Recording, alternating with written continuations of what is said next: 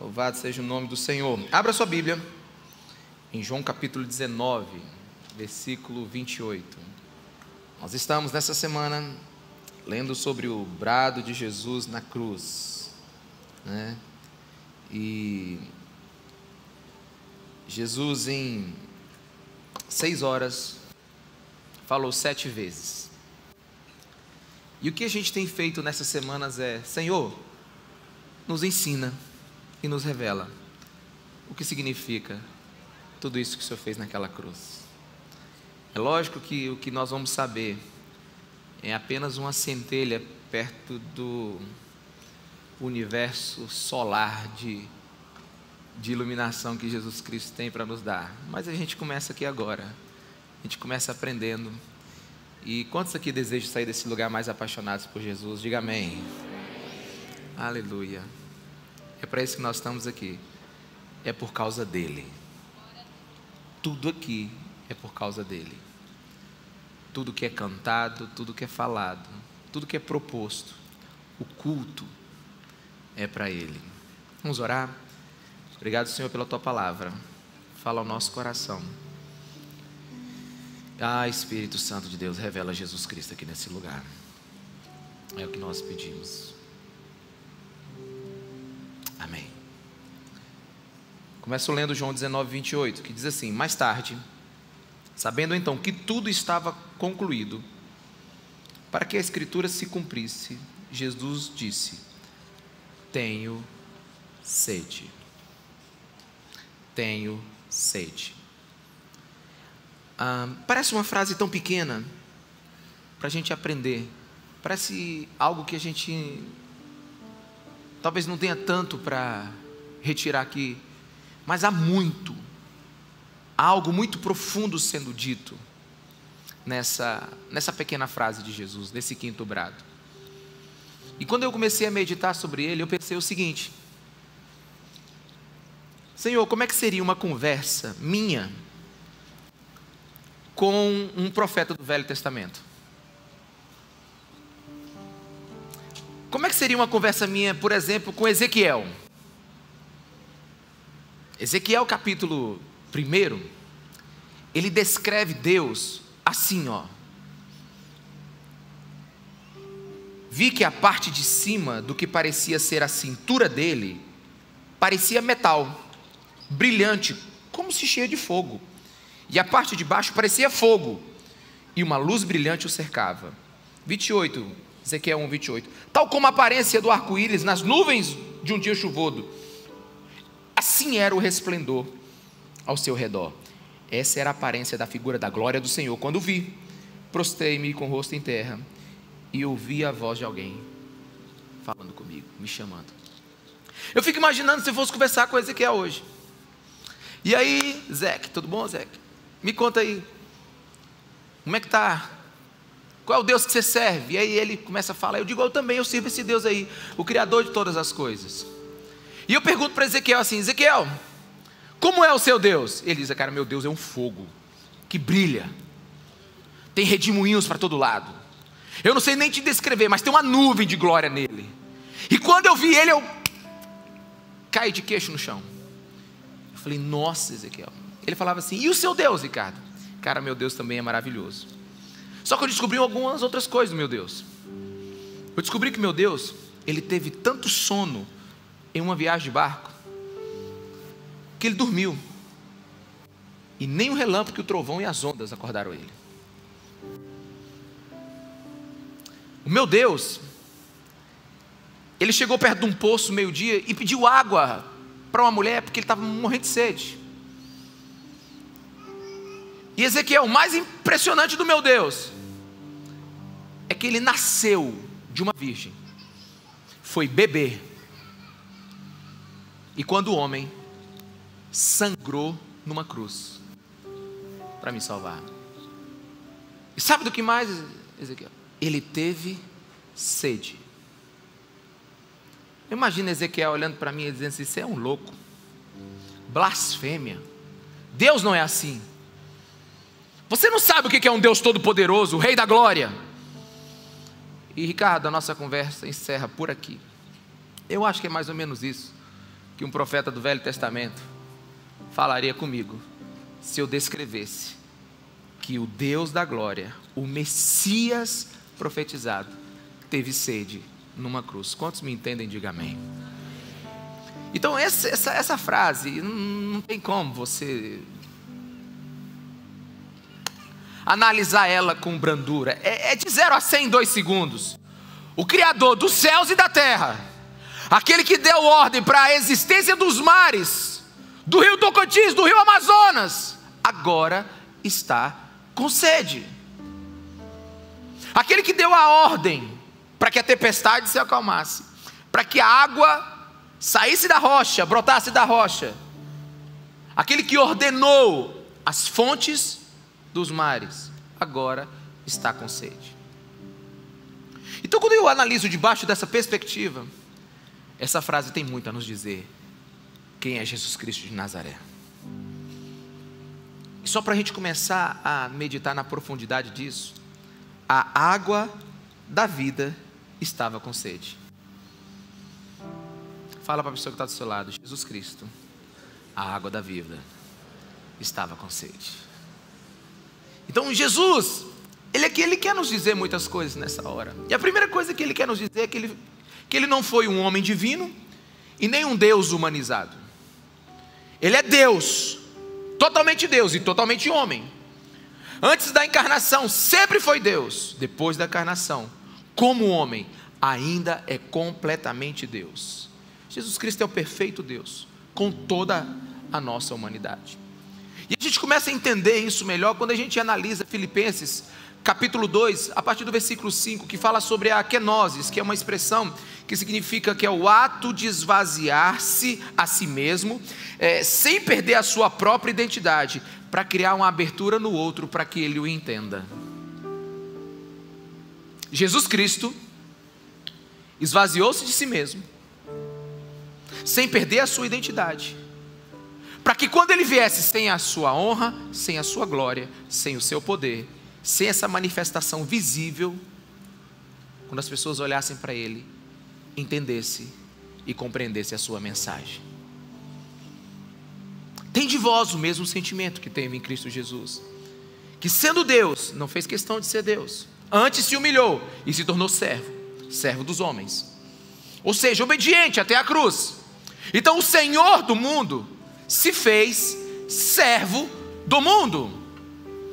Então tenho fome, tenho sede, tenho sono, estou cansado. São expressões da humanidade de Jesus. E esse autoesvaziamento de Jesus não fez que ele perdesse nada, só fez adicional o que ele não tinha, que era a capacidade de ser gente e de sofrer como nós. Para você entender mais ou menos isso, basta você pensar comigo. Você chega numa concessionária, tem aquela caminhonete branca, linda, imensa, e você então fala assim: eu quero fazer um test drive nessa caminhonete. E depois de uma semana chuvosa como essa nossa, você pega ela e coloca ela nas piores ruas de Imperatriz, e sabe, naquele buraco maior, onde tem maior lama, onde tem, sabe, muito barro. Então você passa naquela caminhonete, traça ela nas 4, curva para todo lado, é barro para todo lado, e é lama para todo lado, é sujeira para todo lado. E depois de meia hora você entrega ela na concessionária e estaciona ela bem no pátio. O cara vai olhar assim: cara, Cadê a caminhonete que você pegou? Ele disse: ela está aqui. Eu disse: não, não é não. Eu digo: é, eu só adicionei o que ela não tinha: barro, sujeira. Ela não perdeu nada.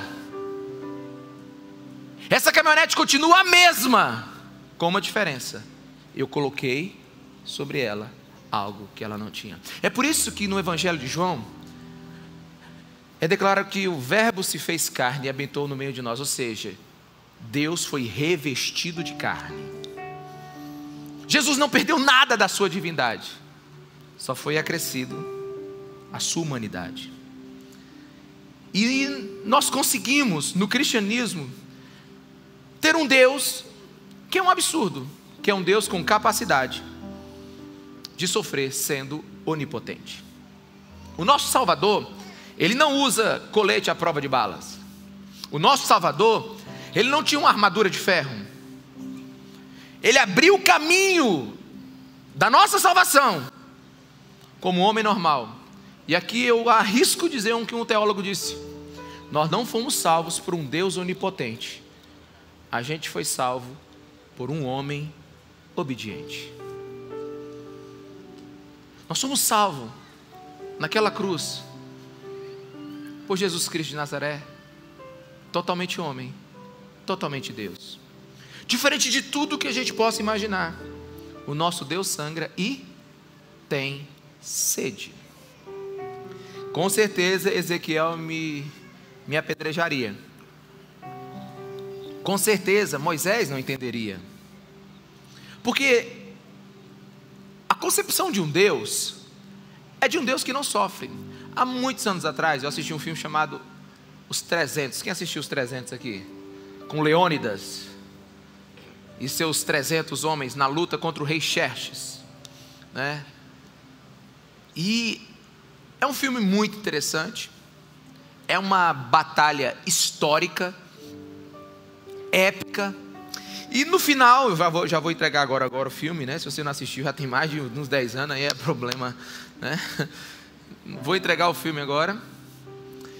Leônidas é traído junto com seus homens, e ele então é encurralado pelo exército de Xerxes. Xerxes está a uma distância segura, e Leônidas e seus homens só têm duas opções: ou se rendem ou morrem. Então Leônidas, ele está abaixado de joelhos, como se fosse se render. Então ele tira seu escudo, tira seu capacete, tira sua armadura, tira tudo que pesa, e ele então recebe a lança de um de seus soldados e lança contra Xerxes.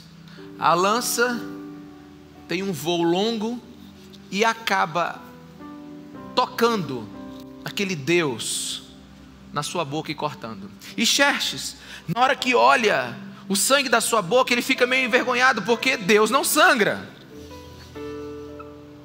Deus não sofre, Deus não pode ser atingido.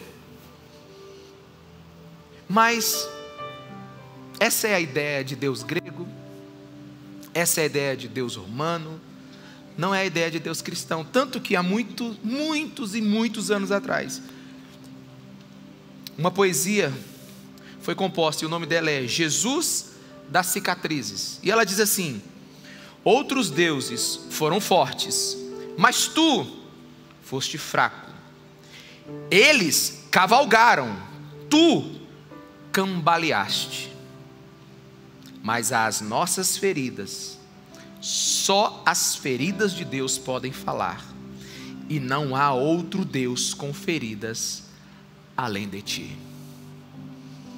Esse é Jesus Cristo. Ele é o nosso Deus, Ele é o Filho de Deus, homem. Ele não é um corpo flutuante interestelar, não, Ele é fruto da nossa história. É Deus Emanuel, Deus comigo, Deus ao meu lado, Deus que é gente. Será que a gente consegue meditar sobre isso? Será que a gente consegue parar para ver isso? Porque a gente tem que ser uma igreja contemplativa nesse tempo. Hoje tudo a gente quer muito rápido, hoje a gente quer tudo muito simples, hoje a gente quer resposta para tudo. Mas deixa eu te dizer, o seu Deus, o nosso Deus, aquele que morreu na cruz, que deu 7 brados naquela cruz, Ele é um Deus de mistérios. Ele precisa de tempo e lugar para ser entendido. Você precisa ter relacionamento com esse Deus. Anjos não têm sede, anjos não dormem, o Deus Pai não sofre nada. Mas aqui a gente tem um Deus que viveu segundo a nossa necessidade. E de 6 horas que Ele esteve na cruz, e aqui penso eu com meus botões, será que Ele não disse mais nada? Mas se disse, os evangelhos só escolheram escrever isso. E se escreveu isso, é importante. E se é importante, se está na Bíblia, e nós estamos lendo isso no século 21, a gente tem que parar para meditar sobre isso, para colocar isso no nosso coração. A Bíblia diz que em Lucas 2, Maria ficava ouvindo as profecias sobre Jesus,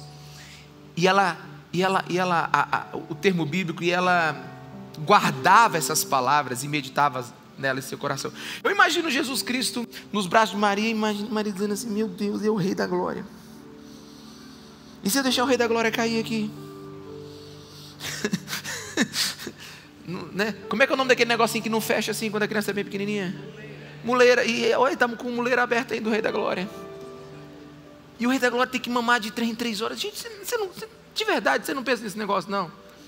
Porque, deixa eu abrir meu coração com você, é isso que me fez ser apaixonado por Jesus.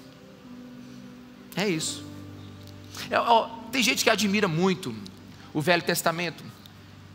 Eu também uso o Velho Testamento como sombra para...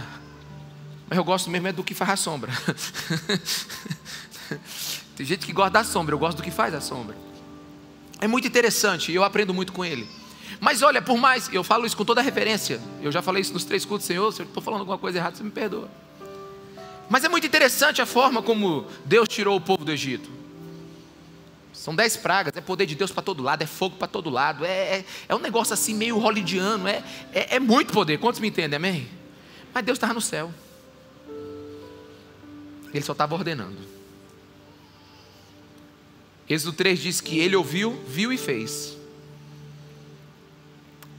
Jesus não, Ele entrou na nossa luta, Ele veio junto,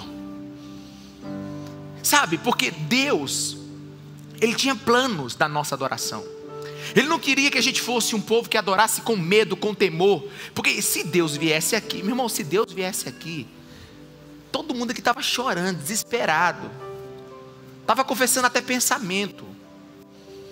Porque Deus é puro poder, sabe? Deus ele é gigantesco, Ele é mega. Tem uma revelação de Deus Pai, é mais ou menos quando você, é como se você ficasse a 3 centímetros do sol, dá para entender? Dá não, porque nada chegou até lá hoje. É como se você fosse exposto a um poder que você não teria tempo nem de pensar e você já seria destruído. Deus é Deus, Deus é Deus, Deus é gigante, Deus é mega, Deus é plus, Deus é absurdo, Deus é espanto. Mas Ele não queria que a gente ficasse sendo um povo que tivesse medo dEle, não. Ele tinha planos para o nosso coração. E só tem um jeito de ganhar o coração da gente, só tem um jeito, é ter que estar junto, tem que estar junto. Assim, na minha cabeça era muito fácil, eu sou muito prático, executivo, eu gosto que as coisas resolvam. Imagina assim, por que Deus não mandou Jesus Cristo assim, tipo assim, já vem logo com 1,90 m de altura, faz Ele como homem, Ele é Deus, Ele faz, e tipo assim, bota uma cruz lá no Calvário, aí Jesus Cristo, aí os pregos vêm, alguém está conseguindo ver o que eu estou vendo? Por favor, desculpa, é o pastor que você tem, aí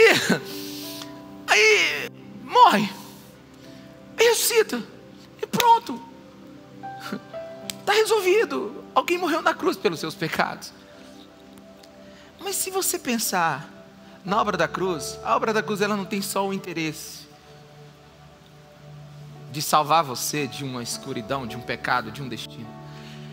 Ela tem interesse que você tenha relacionamento com Deus que te criou para Ele. A obra da cruz, mais do que um sacrifício, ela é uma convocação para adoração. Então quando a gente estuda a cruz, é para a gente sair daqui apaixonado por Ele. E Jesus é incrível. Olha, quem estuda Jesus por parte fica louco, né? Desesperado, porque se você pegar uma parte dos evangelhos, né? E Jesus está conversando lá com os religiosos, João 8:58, por exemplo. Os religiosos estão dizendo assim: quem é você para fazer essas coisas, não sei o que, quem você pensa? Você pensa que você é quem? Ele diz: antes de Abraão eu sou. Então se vocês adoram Abraão, fui eu que mandei Abraão nascer. Se vocês acham tão legal essa lei, fui eu que ditei ela para Moisés. Eu não sei se você consegue conceber, mas a minha cabeça vai mais longe. A madeira que fez a cruz, onde Jesus Cristo foi crucificado, foi Ele que deu ordem para a semente nascer. Porque todas as coisas existem pela força da sua palavra. Alguém está me acompanhando aqui? O embrião de Judas, foi ele que disse: haja vida, porque esse aqui vai trair. Eu não sei se você está entendendo. Jesus Cristo, Ele é o Senhor de todo o universo. Não tem um metro quadrado nesse universo conhecido e desconhecido que Ele não pode chamar que é dele, é meu. Esse é Jesus. Mas ao mesmo tempo que Ele diz que Ele pode todas essas coisas, aí Ele chega na cruz e diz assim: estou com sede. Jesus Cristo é o Deus do espanto. E a gente às vezes romantiza Jesus e canta verdade sobre Ele. Ele é lindo, Ele é maravilhoso. Mas pensa comigo aqui de verdade. Volta agora 2000 anos atrás, sem fábrica de perfume, sem fábrica de desodorante, sem fábrica de sabonete. Naquele tempo onde não tinha quase nada, Jesus o dia todo na carpintaria trabalhando. Qual era o perfume de Cristo no final do dia?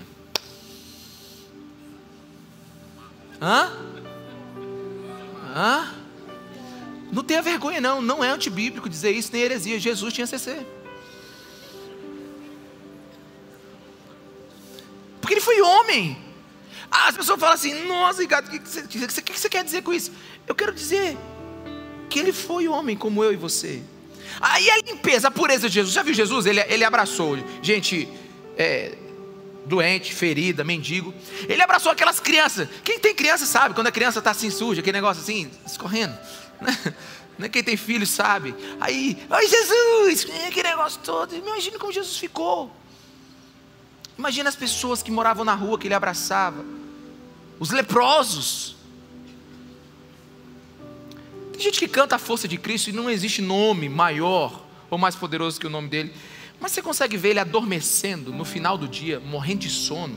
Tipo assim: Pedro, vê lá se Jesus pode atender, tem mais 2 aqui. Ele diz: não dá não, já está dormindo faz horas. Está dormindo, está cansado. Tem uma música que eu gosto muito, que diz que Jesus pregou o dia todo, falou o dia todo, e no final do dia Ele estava rouco. Eu gosto dessa música, porque o que me conquistou foi a humanidade dele. Porque poder não me espanta, mas capacidade de sofrer pelo outro me diz o que é amor. Então Deus, Ele é um Deus fantástico. No jardim Ele suou sangue, foi chicoteado, espancado, passou a noite toda, né, de um para o outro. Ele já está no calor do sol carregando a sua cruz, e agora já está 3 horas crucificado. Ele já está desidratado. Então Ele teve sede. Mas não é qualquer sede. É aqui que a gente precisa compreender. Não só é uma expressão natural de sede. Há coisas que Jesus quer nos dizer aqui. Essa sede, ela não é só uma sede de água, mas é uma sede consequência de Jesus ter sido abandonado por Deus. Jesus está debaixo da ira de Deus agora. Eu não sei se você está lembrando, domingo passado a gente falou sobre o brado: Deus meu, por que me desamparaste? Está tudo escuro agora. Jesus está sendo julgado por Deus. Ele está debaixo da ira, Ele está vivendo o nosso inferno agora. Ele estava com sede da misericórdia e da bondade do Pai. Jesus está com sede. Essa sede também representa obediência. O texto que nós lemos fala assim: e como já estava tudo cumprido, faltando apenas uma coisa, Ele então diz: tenho sede. E o que estava faltando? Estava faltando se cumprir a profecia do Salmo 69:21, que dizia: puseram fel na minha comida, e para matar minha sede deram-me vinagre. Faltava ainda uma profecia. Sabe, eu não sei se isso é muito para você, mas para mim é. Ele está pregado numa cruz, Ele está sangrando há 3 horas, Ele foi mutilado durante uma madrugada, Ele foi torturado não sei quantas horas, e ainda Ele lembra que tem uma profecia de Deus que não foi cumprida. Jesus ensina que 99% de obediência é desobediência. Ele vai cumprir toda a vontade do Pai. Quando é que a igreja vai viver debaixo dessa luz? Quando é que a igreja vai viver debaixo desse respeito à palavra de Deus?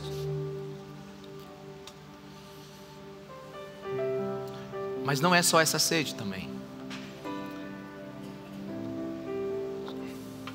A sede que Jesus está tendo agora é a sede de toda a humanidade. Toda a humanidade tem sede. E essa sede é tão visível que hoje você vê o mundo criando falsos bebedouros para matar a sede do mundo. Hoje você vê o mundo criando falsas fontes para matar a sede da humanidade. Muitos agora estão lutando com sua sede nas suas almas, seja usando medicamentos, seja se abandonando às promessas do pecado. E quanto mais longe uma pessoa está de Jesus, mais as falsas fontes vão seduzindo elas, porque os desatentos vão tomando qualquer coisa. Os desatentos querem qualquer coisa para acabar com a sua sede. E um dia no céu, Deus fez uma conferência e viu esse absurdo. Coloca para mim, por favor, aí Jeremias 2,13. Jeremias 2,13. Olha a conferência que Deus fez no céu. O que ele disse? Olha só, Deus chegou, está todo mundo lá e disse assim: ó, presta atenção, olha só o que está acontecendo. O meu povo cometeu 2 crimes. Eles me abandonaram a mim, a fonte de água viva, e cavaram as suas próprias cisternas, cisternas rachadas, que não retêm água. Deus está olhando para a humanidade e está dizendo assim: olha que absurdo, esse povo está precisando de algo e estão buscando em seus próprios conceitos. É mais ou menos como a mulher lá no poço, em João capítulo 4, ela já tinha vários maridos, e o que está com ela ainda não é o dela. E Jesus disse para ela assim: mulher, até quando você vai beber dessa água? Você só vai matar essa sede dentro de você quando eu te der a água da vida que sou eu, a água da vida que é Jesus Cristo de Nazaré.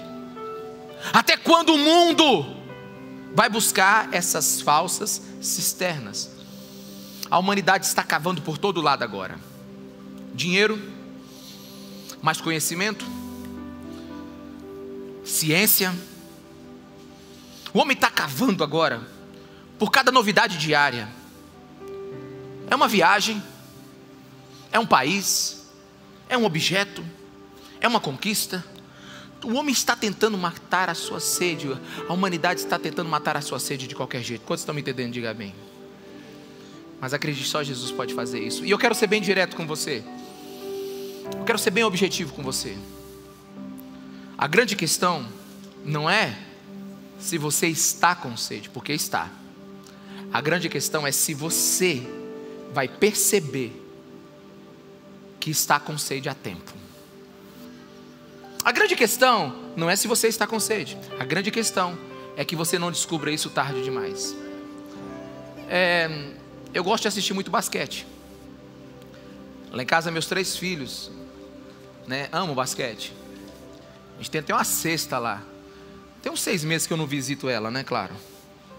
Mas até o nome do cachorro lá de casa é em homenagem a Kobe Bryant. O nome do cachorro é Kobe.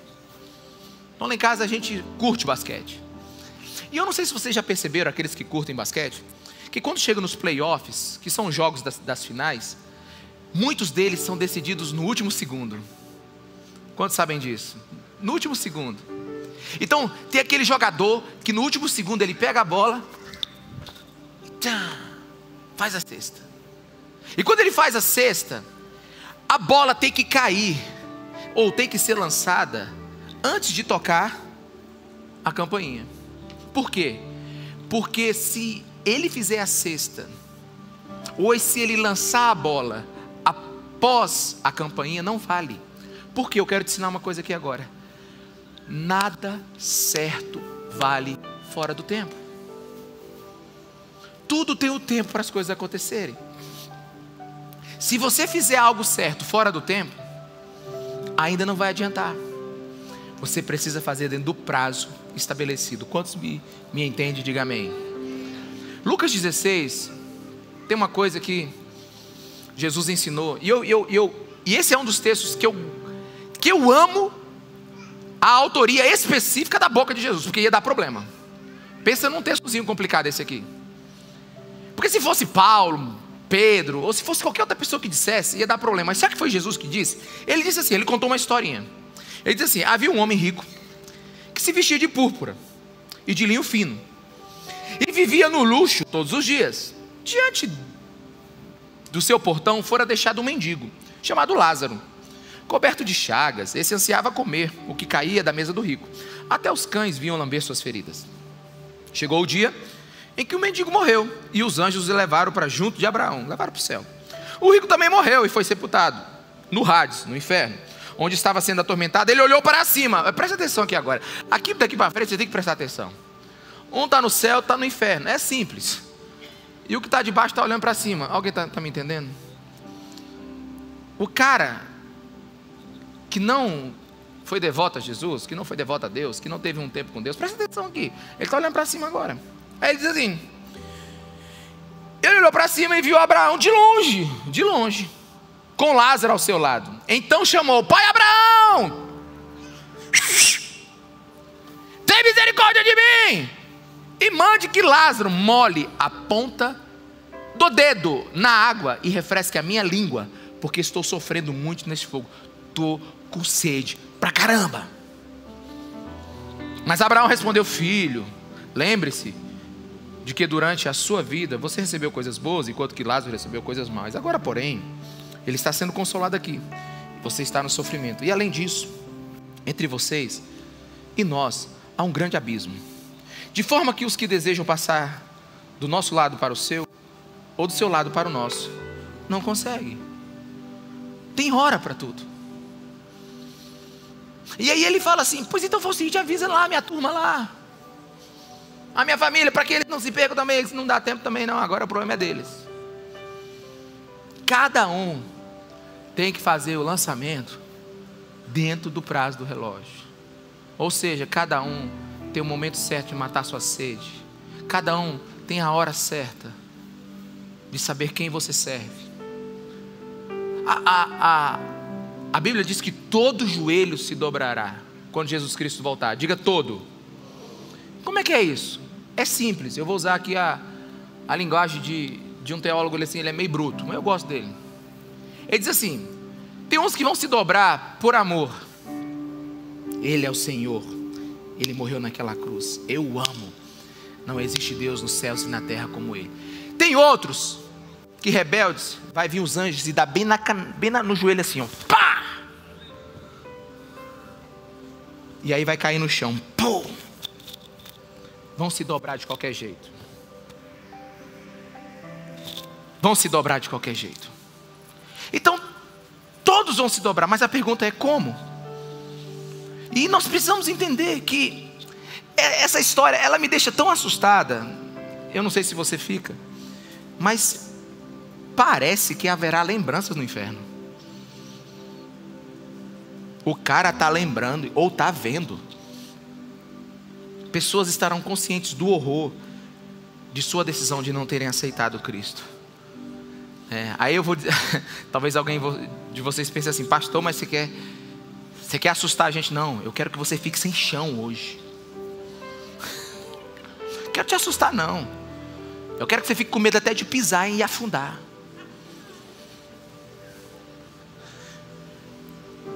Eu quero que você pense na bondade e na graça de Jesus Cristo nessa cruz, sendo homem, morrendo no nosso lugar, e a gente ainda vivendo uma vida como se isso não fosse nada. Cuidado com a sede tarde demais. Cuidado com a sede tarde demais. Jesus morreu de lábios secos para que a gente pudesse beber das fontes da salvação. Aleluia. E a gente cantou um hino que todo mundo ama. Qual foi? Morte, choro, tristeza, nunca mais, né? Todo mundo não quer nada nunca mais. Mas haverá esse tempo. Esse tempo, ele não vem só porque você quer. Esse tempo não vem só porque é profético. Não, esse tempo ele vem porque Jesus Cristo morreu naquela cruz pelos nossos pecados. Tem um povo que tem um medo do Apocalipse. Gente, Apocalipse não é o fim do mundo. O Apocalipse é o início da eternidade para aqueles que creem em Jesus Cristo. Apocalipse não é um túnel escuro. Apocalipse é a luz fora desse túnel que nós vivemos hoje. É a nova Jerusalém, é o tempo com Cristo. E Apocalipse 7,16 diz assim, ó: nunca mais terão fome, nunca mais terão sede, não os afligirá o sol, nem qualquer calor abrasador, pois o Cordeiro que está no centro do trono será o seu pastor, e ele os guiará às fontes de água viva. O Cordeiro que foi morto. Jesus tem sede de salvação. Ele ainda está com sede de adoração. Ele ainda está com sede de uma igreja que o coloque acima de todas as coisas. Eu fico pensando assim: o que um pecador miserável pode oferecer para Deus que ele deseja? Tipo assim, Deus tem tudo, mas tem algo que ele quer primeiro. Deus tem tudo, mas tem algo que ele não vai tomar, ele quer receber. A palavra de Deus diz em João 17:24, que é a oração sacerdotal de Jesus, que Jesus fez uma oração antes de ir para a cruz: Pai, quero que os que me deste estejam comigo onde eu estou, e vejam, contemplem a minha glória. É um desejo de Jesus que a gente esteja com ele. Ele tem fome de uma igreja que o ame acima de todas as coisas. Sabe, Deus quer muito mais do que serviço. Deus quer coração. Deus quer amor. Nós somos chamados à intimidade. Tem um texto muito forte de Malaquias 1:10, e o assunto do texto é mais ou menos assim: feche a porta da igreja de vocês, porque não dá para vocês me adorarem mais, porque Jesus não quer programa sem você. Ele prefere sem programa e você. Quantos estão me entendendo? Diga amém. Deus não quer que você venha fazer um programa com ele. Ele prefere ter você sem programas do que ter programas sem você. Então, quando nós estamos analisando a cruz, as pessoas ficam perguntando assim: até quando a gente vai pregar o evangelho? Até quando a gente vai repetir a mesma coisa? Até o dia que entender. Até o dia que entender. Porque enquanto, presta atenção, você sabe por que você peca? Eu peco. A gente peca por falta de amor. Agostinho, ele diz assim, ó: ame a Jesus e faça o que você quiser. Ame a Jesus e faça o que você quiser. Minha esposa não precisa me perguntar se eu vou ser fiel. Ela precisa me perguntar se eu a amo. Porque se eu amo minha esposa, eu vou fazer o que eu quiser. Mas eu faço o que o amor rege na minha vida. Ame a Jesus e faça o que você quiser. Então, enquanto a gente não conhecer o que aconteceu nessa cruz, não tem uma revelação, a gente vai continuar capengando nos mesmos erros. E deixa eu te falar uma palavra boa agora demais. O Espírito Santo tem feito um trabalho extraordinário na igreja desse tempo. Nossa, ele tem despertado uma igreja adoradora. Ele tem despertado uma igreja que vai levantar incenso de adoração a Jesus. Sabe, porque tem uns aqui que pega na quarta canção. Tá, viu? Ele chega aqui, ele chega assim meio perturbado. Tem gente que chega perturbado na igreja, né? Já senta, não sabe nem... Chega perturbado, está pensando em outra coisa, está em outro canal. Aí vem a primeira canção, ele nem viu. Aí na segunda, ele... Na terceira, ele... Aí na quarta, ele pega no tranco. Aí na quinta, acabou, ele diz: já... É que tem uns assim que chega assim. Mas vai chegar um tempo, e o Espírito Santo está fazendo isso, que a gente não vem prestar culto, a gente já vem cultuando. A gente já vem adorando. A gente já vem fluindo no Espírito. Sabe? E é isso que ele está fazendo. E o Espírito Santo, ele vai terminar a obra, porque tem uma profecia lá em Apocalipse. Tem uma profecia lá em Apocalipse 22:17 que diz assim: o Espírito e a noiva dizem: vem. E todo aquele que ouvir, diga amém. Vem. Quem tiver sede, venha. E quem quiser, beba de graça da água da vida. Venha.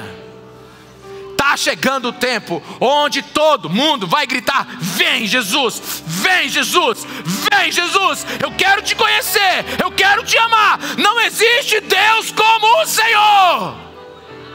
a gente vai esquecer dos nossos problemas e vai lembrar só da solução. E o nome da nossa solução é Jesus Cristo de Nazaré. A nossa alegria não é um sentimento, a nossa alegria é uma pessoa, é Jesus Cristo de Nazaré. A gente só precisa desse Deus reinando dentro de nós. A gente só precisa, na verdade, de ver os olhos de fogo dele que muda o nosso dia. Isso que é culto. Isso que é ser igreja.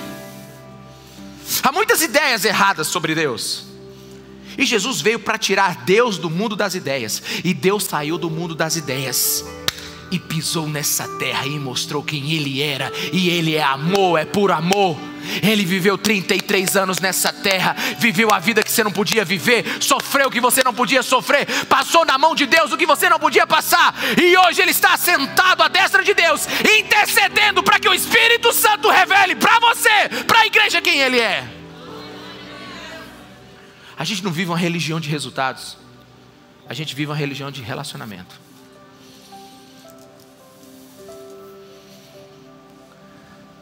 Não venha para encontrar solução para os seus problemas. Venha para encontrar Jesus para a sua sede. Esse é o objetivo. Eu queria que você ficasse de pé no seu lugar.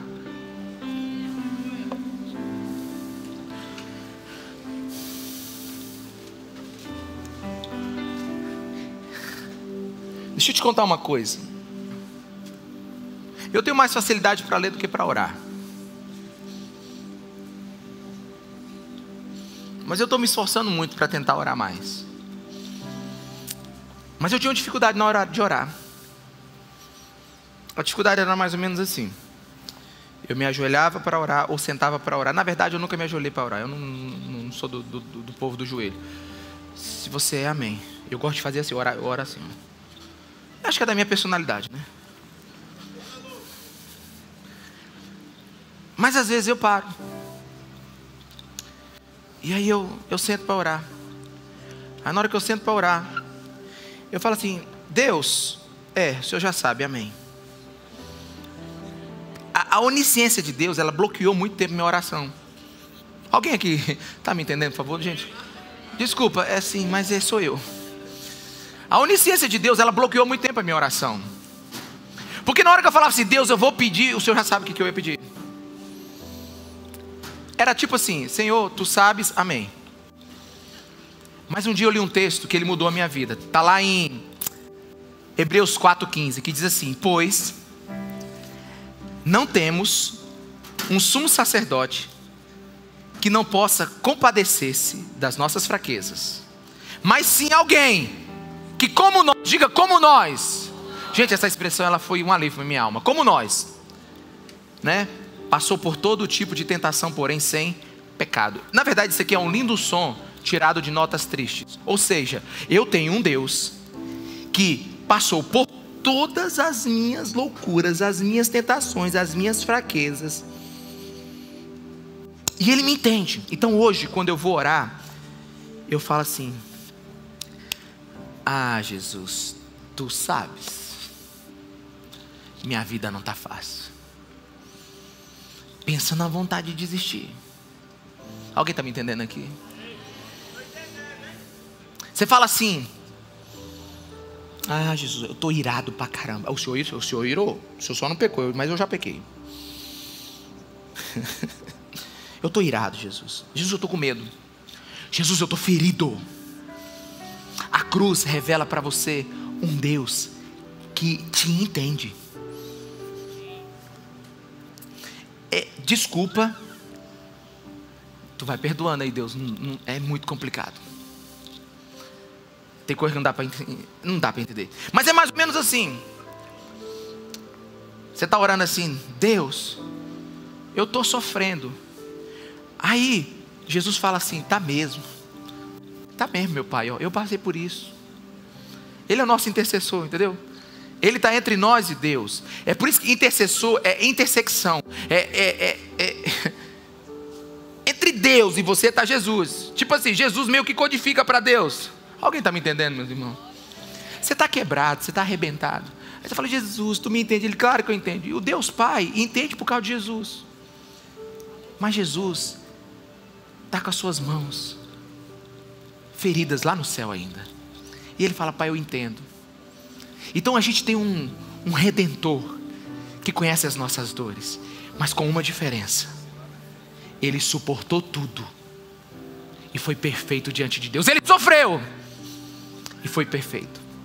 E existe uma inquietação hoje na igreja, porque a gente parece que está vivendo como se fossem os últimos dias. E é possível que a gente esteja mesmo no último capítulo da nossa história. Eu acho que a gente está batendo o capítulo final da nossa história. Mas tem tanta gente obcecada com a volta de Jesus, que não está experimentando o Jesus que ressuscitou hoje, que não está experimentando a graça da adoração hoje, que não está experimentando a presença dele hoje. Alguém está me entendendo aqui? Sabe, que não está deixando ser efusivo na presença dele, que não está se permitindo ser apaixonado na presença dele. E esse Jesus, ele está disponível para nós hoje. Muitos estão olhando para a igreja como um censor rabugento, querendo tirar algo de você. Gente, a gente não quer tirar nada de você. A gente quer que você abrace o Senhor e Salvador da sua vida. A igreja não quer tirar nada de você. Você não precisa tirar nada. Teve uma mulher que chegou para mim e disse: eu não vou na igreja porque eu tenho que largar meu cigarro para ir para a igreja. Eu digo: não, a senhora não precisa largar o cigarro. Preciso não, não, preciso não. E o seu Jesus? Você não tem problema com cigarro, não. Agora, e se eu fumar? Tem problema da senhora. E se eu não logar? É problema da senhora. Então o que eu vou fazer lá? Eu digo: a senhora vai conhecer Jesus. E depois disso é o problema da senhora com ele. Literalmente. Porque a igreja não salva. Pastor não salva, mensagem não salva, coral não salva, louvor não salva. Quem salva é Jesus Cristo de Nazaré, o seu relacionamento com ele. O seu relacionamento com ele. Deus me livre de eu ser responsável pela tua salvação. Deus me livre. Estou fora. Tenho tanto problema na minha casa. Ei, o evangelho não tira nada de você, apresenta. Só apresenta. E eu acho muito interessante. É que tem gente doida para tudo no mundo, né? Alexandre Wooten foi um evangelista muito excêntrico. E uma garotada correndo atrás dele, perguntando uma vez, falou assim: Ei, Alexandre, como é que eu faço para ser salvo? Ele disse: dá tempo mais não. Tarde demais. Essa galera, a galera ficou louca. Como é que é, rapaz? Ele disse: não há nada mais que você possa fazer, não. Ele disse: o que eu faço agora? Eu digo: nada, acabou, não dá mais tempo. Ele disse: e agora? Eu digo: o que eu tenho que fazer para ser salvo, Alexandre? Ele disse: nada, tudo já foi feito. Você tem que agora é crer. Você tem que agora é crer. Tudo já foi feito. Você tem que agora é crer. Sabe, está na hora de você parar de ter essa vida de religioso de domingo e começar a ter uma vida de filho de Deus. Você tem que parar de ser um frequentador de uma igreja e começar a se tornar o templo do Espírito Santo. Só tem um jeito. É reconhecendo que nessa cruz, aquele que deu os 7 brados é o seu Senhor e seu Salvador.